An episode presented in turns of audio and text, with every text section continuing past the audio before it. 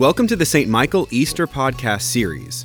My name is Chris Garata, and I will be leading our meditation today, which includes prayers, a scripture reading, and a reflection on the reading.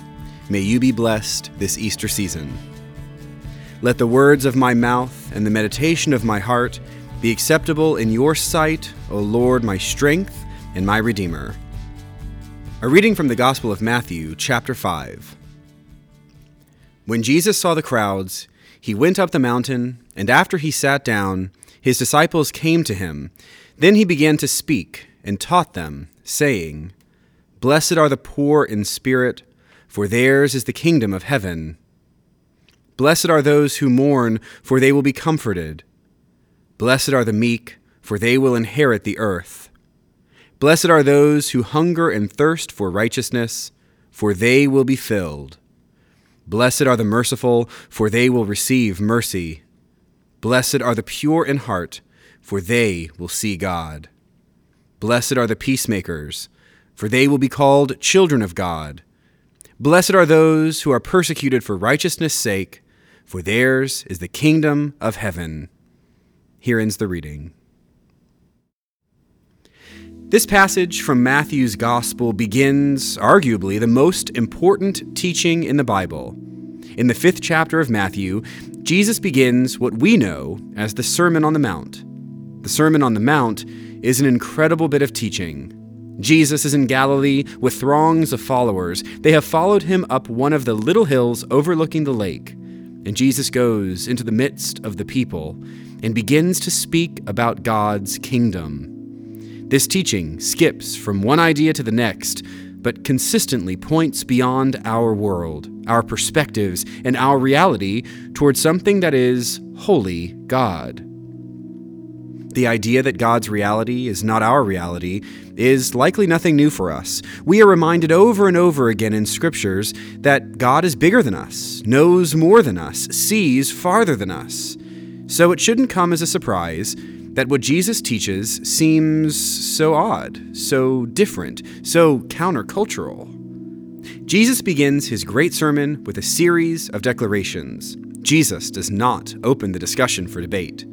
Jesus declares without any reservation Blessed are the poor in spirit, for theirs is the kingdom of heaven. Blessed are those who mourn, for they will be comforted. Blessed are the meek, for they will inherit the earth. And with each declaration, I imagine Jesus' listeners, like us, were more and more confused. The confusion comes because what Jesus says just simply isn't true in our world.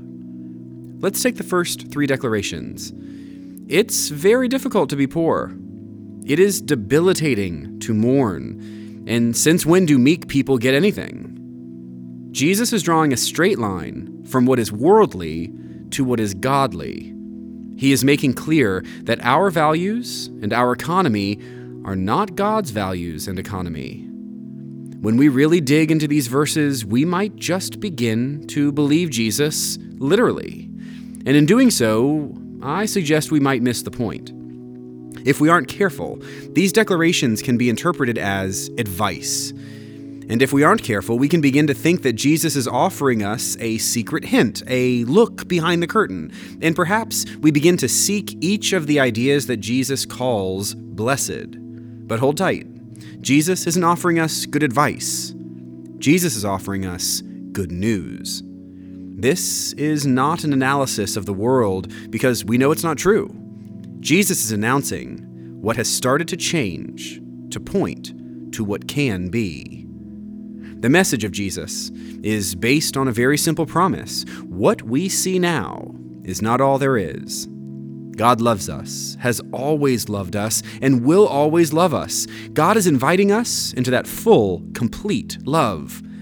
When we seek God, seek to follow God in Christ, we are shifting toward that complete divine reality.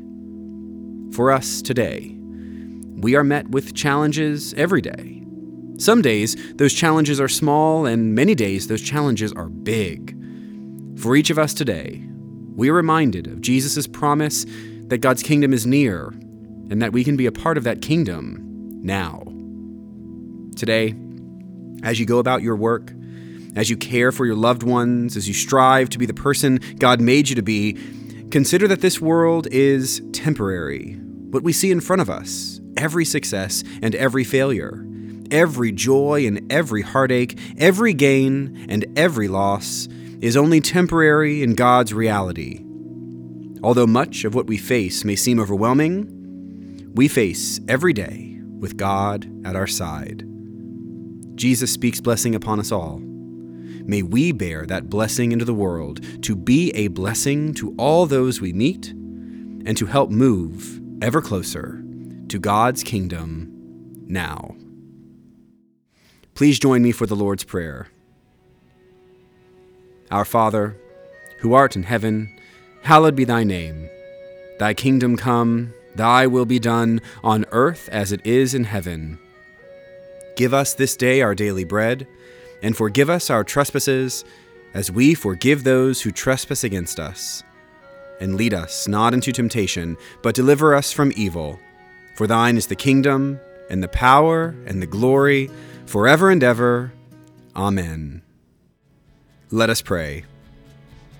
O God, the King eternal, who divides the day from the night and turns the shadow of death into morning, drive far from us all wrong desires Incline our hearts to keep your law, and guide our feet into the way of peace, that having done your will with cheerfulness during the day, we may, when night comes, rejoice to give you thanks through Jesus Christ our Lord.